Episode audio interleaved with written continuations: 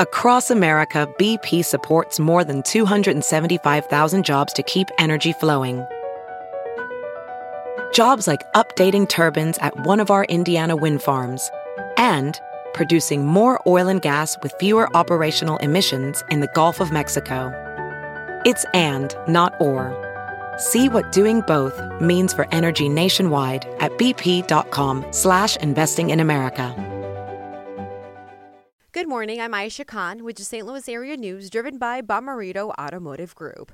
A dispute between neighbors turns deadly in Jefferson County and launched a manhunt near Cedar Hill. The sheriff's office was searching for a gunman after finding his neighbor shot to death near her burning home after he drove a truck into it. The all clear was given after a SWAT team found the man dead from an apparent self-inflicted gunshot wound.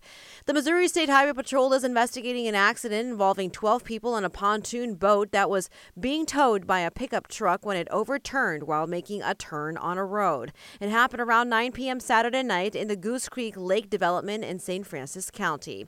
From the Fox 2 Weather Center, today sunny, hot, and humid, mid 90s for the highs.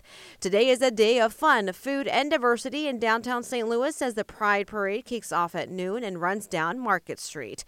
From the Fox 2 Newsroom in St. Louis, I'm Aisha Khan.